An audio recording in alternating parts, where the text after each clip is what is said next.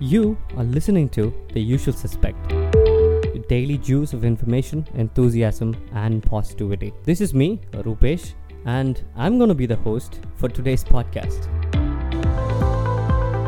Hello guys, welcome back to another episode of The Usual Suspect.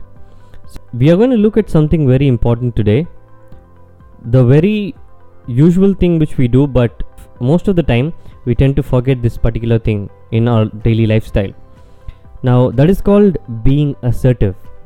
Now you might have heard this word here and there. People have told you, try to be a little more assertive, try to talk assertive, try to act a little bit assertive and things like that. Now assertive or assertiveness, it's meant, has a very clear meaning in the dictionary, which reads having or showing a confident and forceful personality. So if you're going to be learning to be assertive, you're going to be confident and you are going to be a forceful personality, which is good for our day-to-day life basis and the way we live. Now assertiveness brings you or directs you to what you believe in, and assertiveness, if you are assertive, you will be respectful of yourself and others. Now assertiveness really helps in communication skills. The points where it helps is, assertiveness helps to reduce a conflict. So if you and your fellow mate are talking about a particular problem or a solution, or you are even in an argument, if you are going to be assertive, it can reduce the conflict level. Now assertiveness, if you have, will build your self-confidence. Now if you are talking with a higher grade person or an elder or another person who is your icon or whoever you are following through, now if you're going to meet them, now to gain a little bit of self-confidence for meeting them, you need to be a little bit assertive, because the person you are going to meet is a successful person and he will be at least to 90% assertive in his life. Now the third thing, sometimes your assertiveness improves relationships. So when you're going to be assertive, assertiveness really improves relationships, not only in the workplace but also in your personal relationships, also at home. So this assertiveness word and this assertiveness particular meaning is very important for our life. Now let's go to the points which we can see about how we can bring in assertiveness for ourselves to practice day by day. Point 1.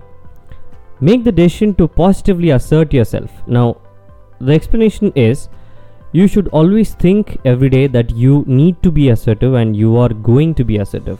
So if you're going to think like, no, I can't be assertive, I don't know what is assertive, we should learn what that is first.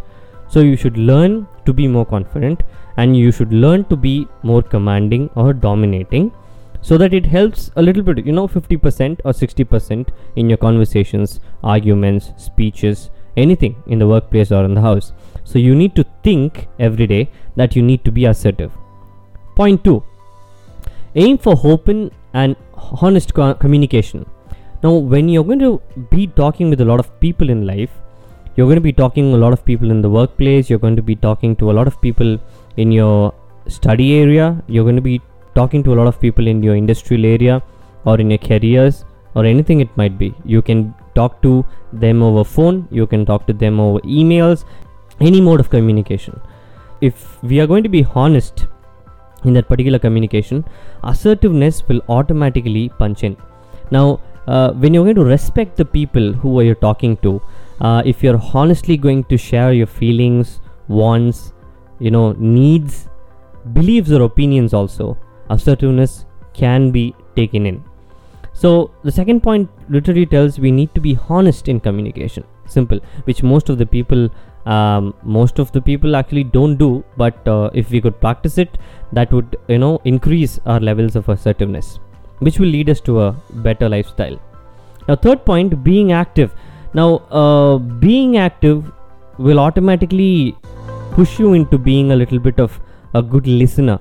So when you are being active, you become an active listener to something, your assertiveness will be put into another level. So you should understand the person's point of view when you're talking to somebody, or you shouldn't interrupt them when they are explaining something to you. So when you do that, when you're like, when you don't understand, or when you're not looking at from the other person's point of view, or you don't when you don't interrupt, you are being assertive. So you need to just sit and listen to them rather than ask questions or interrupt them in the middle. So that's the third point. The fourth point is you should agree to disagree. The most important fact that we should learn every day is that most of the time we don't agree to anything what people tell, or we disagree to a lot of things what people tell. So there are people who disagree every time about what we are going to tell. Now that is not a bad thing. So if you are going to agree to disagree, now you can put your point of view and you can explain about what is wrong or what is wrong in the person telling that particular thing. Learning to disagree is actually a good form of assertiveness. Fifth point, avoid guilt trips. So if you're not going to be honest, now that is going to reduce your levels of assertiveness. Now if you're going to make accusations or making them feel guilty, if you're talking to somebody and you're putting the wrong words and wrong phrases and you're telling them or making them feel guilty, now that is a very bad thing to do. You cannot be assertive at all if you're going to do that. So avoid guilt trips. Don't make people guilty by talking or putting sentences or phrases to them. Sixth point is stay calm. Every time breathe normally. Look at the person in the eye. Keep your face relaxed while you speak. Don't give too much of emotions on your face. Too much of emotions or too much of activity of your face muscles even leads to no assertiveness at all.